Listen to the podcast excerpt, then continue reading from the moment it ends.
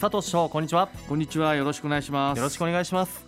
さて市長、はい、新型コロナウイルス感染症についてですが、はい、えー、緊急事態宣言が解除された後も全国的に感染症患者が発生するなどまだまだ気をつけなければなりませんね。はいその通りですね。市民の皆様にも3つの密を避けていただくことや新しい生活様式の実践などにご協力いただいたおかげで約1ヶ月間感染症の発生が抑えられていましたが6月末以降残念ながら感染症患者の方が増えてしまいました。しかしながら県と市で協力しながら積極的に接触者の調査と検査を実施し最大限に感染拡大防止に取り組みました。はい。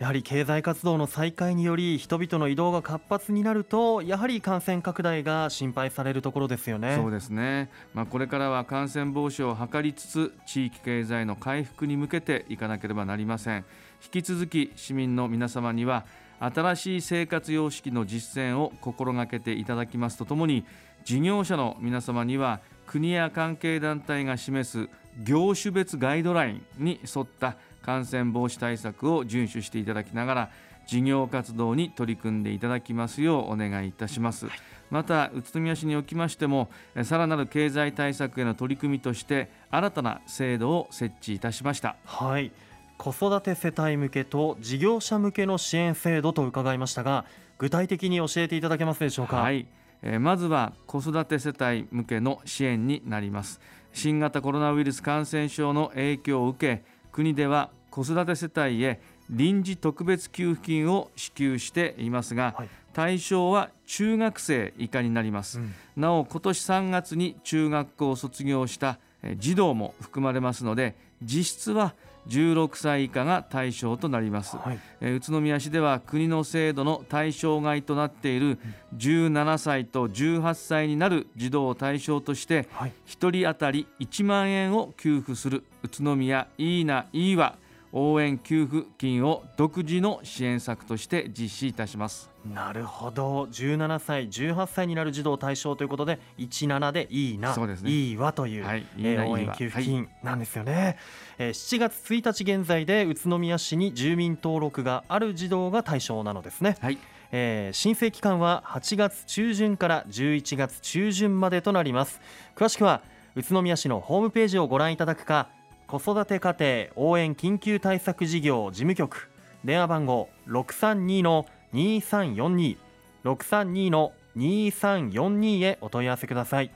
また国では一人親の世帯にも給付金を支給するそうですね。はい。児童扶養手当の支給を受けている方やそれに準ずる方などを対象とした一人親世帯臨時特別給付金の支給が始まります。基本給付といたしまして1世帯当たり5万円。第2子以降は1人につき3万円が加算され新型コロナウイルス感染症の影響により家計が急変して収入が大きく減少した方にはさらに5万円が支給されます。なるほど。6月分の児童扶養手当の給付を受けている方は申請しなくても基本給付が支給されるのですね。はいまた今後1年間の収入額が児童扶養手当の支給対象水準になることが見込まれる方も対象になる場合があります、はい、公的年金などの受給により児童扶養手当の支給を受けてない方や所得が高いという理由でこれまで児童扶養手当を受給していない方で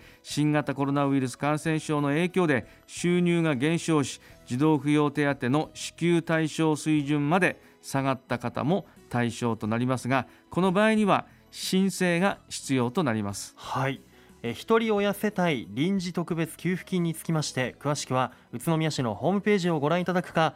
子ども家庭課内の一人親世帯臨時特別給付金事務局電話632の2386 632の2386へお問い合わせください。市長、はい、えー、次に事業者向けの支援制度について教えてください。はいわかりました。事業者の家賃負担を軽減するため国では家賃支給給付金を給付していますがこの対象とならない事業者の方にも宇都宮市独自に家賃支援助成金を給付いたします、はい、売上減少額が20%以上の事業者を対象に助成額は家賃の4分の1法人であれば最大6ヶ月分で75万円。個人事業主の方には最大6ヶ月分で37万5千円を支給いたします。はい。この家賃支援助成金についてえ詳しくは新型コロナウイルス感染症緊急経済対策コールセンター。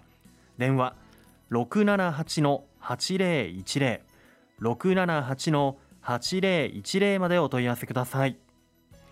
さて市長、はい、新型コロナウイルス感染症にも気をつけなければなりませんがこれからの時期は台風や水害なども心配ですよね。そうですね、えー、本市におきましては昨年の台風第19号が記憶に新しいところでありますが今月に起きました熊本県球磨川の氾濫は大きな被害をもたらしました、はい、被災された方々には心よりお見舞いを申し上げます想定をね超える大雨が各地で発生するなど改めて災害はいつ起こるか分かりませんよね。そうですよね。宇都宮市でも総合治水雨水対策基本方針を定めまして流す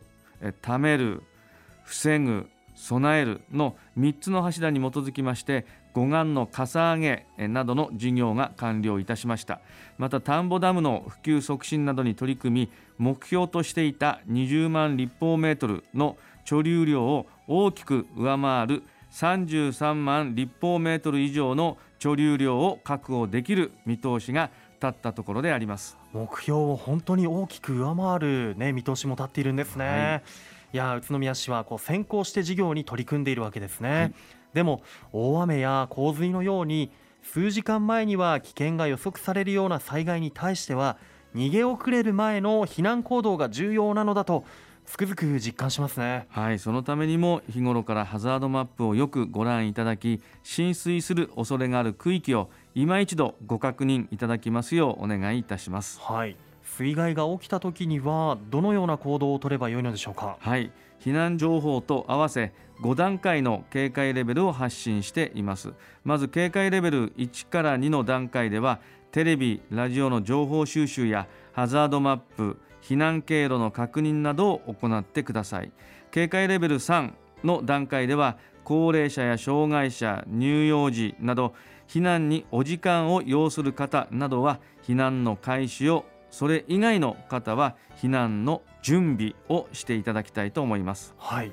では警戒レベル4と5が出た場合はどうすればよいのでしょうか、はい、警戒レベル4は避難勧告避難指示直ちに避難をしてくださいということになります、はい、警戒レベル5では命を守るための最善の行動をとってください。例えば洪水が発生して避難所に行くのが危険な場合は建物内の上の階に移動する。垂直避難をしていただきたいと思います。そうですね、えー、では避難所に避難する場合はどこに行けばよいのでしょうか？はい市が避難情報を出す場合は開設する避難所を本市の登録制防災情報メールやラジオまた栃木テレビのデータ放送などでお知らせいたしますので確認して避難をしてください。そうですね。最新の情報を得ることもとても重要ですもんね。市長、はい、えー、この新型コロナウイルス感染症が、まあ、こう収束していない状況下で避難所に行くことは少し心配という方もいらっしゃるのではないでしょうか。はい、そうですね。そのため宇都宮市では6月に避難所開設運営シミュレーション訓練を実施いたしました。感染症対策に取り組むために行ったところであります。体温測定の実施体調不良者などの要観察者スペースの設置またパーテーションやマスクアルコールジェルなど感染症対策のための物資の備蓄も行っています。ですが避難先は避難所だけではありません。危険な場所から避難することが原則なので安全な場所にある親戚や知人宅などにに避難することもぜひご検討いただきたいと思います。はい。もうね避難所のチェックはもちろん今市長もおっしゃってましたが安全な場所にある、まあ、知り合いのお家とか、まあ、建物マンションとかね今のうちにこう万が一の時にはあの避難してもいいかなっていうようなね相談の連絡をしておくと不安もね少しは減って過ごせるかなというふうに感じます。災害が発生した場合に、えー、被害を最小限に抑えるためには私たち一人一人が災害時にどう動くか何が必要かを事前に確認し用意しておくことが重要ですよね。また避難所での感染症対策は市民の皆さんの協力が不可欠です。ご自身の体調管理の徹底や衛生用品の傾向など自助の精神に基づく行動をお願いしたいと思います。本日お話を伺いました新型コロナウイルス感染症の影響を受けている方への支援情報や風水以外の備えについて詳しくは広報宇都宮8月号か宇都宮市ホームページをご覧ください。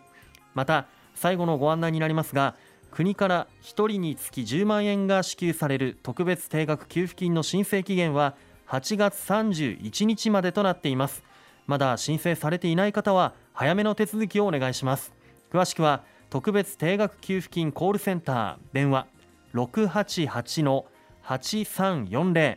688の8340へお問い合わせください。本日の出演は佐藤栄一宇都宮市長でした。